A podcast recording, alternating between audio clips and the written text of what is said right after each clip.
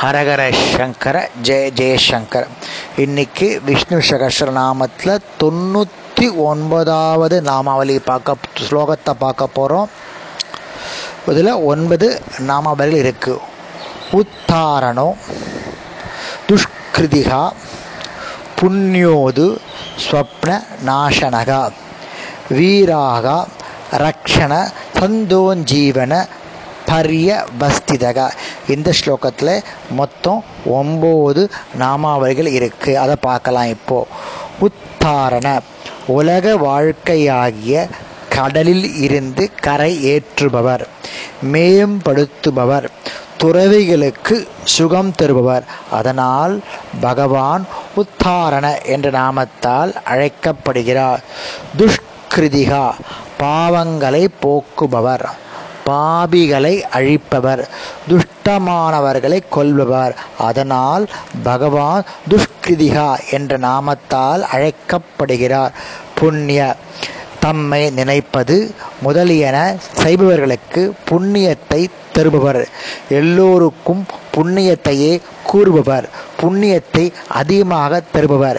இப்புண்ணிய சரித்திரத்தினால் நம்மை போன்றவர்களின் பாவங்களை போக்குபவர். அதனால் பகவான் புண்ணிய என்ற நாமத்தால் அழைக்கப்படுகிறார். துஸ்வப்பன நாசன தம் தியாகம் துதிப்போர் சொல்லுதல் பூஜித்தல் ஆகியவற்றால் கெடுதலுக்கு அறிகுறியான கெட்ட கனவுகளை பயனற்றா பயனற்றுது பயன் நீக்குபவர். அதாவது நமக்கு துஷ்ட சுபரம் ஏதாவது கண்டுட்டோன்னு வச்சுக்கோங்க. அதனுடைய பயத்தை அகற்றுபவர். கெட்ட கனவுகளை அழிப்பவர். கெட்ட கனவுகளின் தீய பலன்கள் நிகழாமல் தடுப்பவர். அதனால் பகவான் துஸ்வப்ன நாசனக என்ற நாமத்தால் அழைக்கப்படுகிறார். வீராக பலவிதமான சம்சார கதிகளை கெடுத்து முக்தி அளிப்பவர். யானைக்கு விரோதியை போக்குபவர். அதனால் பகவான் வீராக என்ற நாமத்தால் அழைக்கப்படுகிறார். ரக்ஷண சத்துவகுணத்தை மேற்கொண்டு மூன்று உலகங்களையும் காப்பவர். அதிகமான உற்சவங்கள் உடையவர் காப்பவர். தொட்டும் தழுவியும் தேற்றியும் கஜேந்திரனை காத்தவர். அதனால் பகவான் ரக்ஷண என்ற திருநாமத்தால் அழைக்கப்படுகிறார். சந்த நல்லொழுக்கமுடைய சாதுக்களின் உருவமாக கல்வியையும் பணிவையும் வளர்ப்பவர்.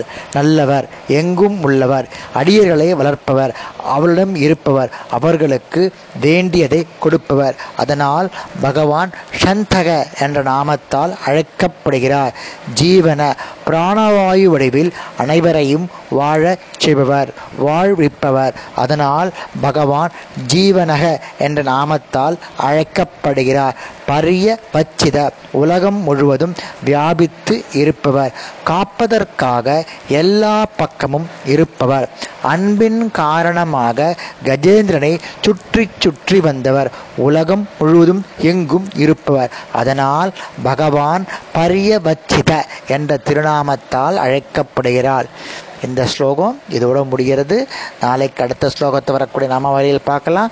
ஹர ஹர சங்கர ஜெய ஜெயசங்கர.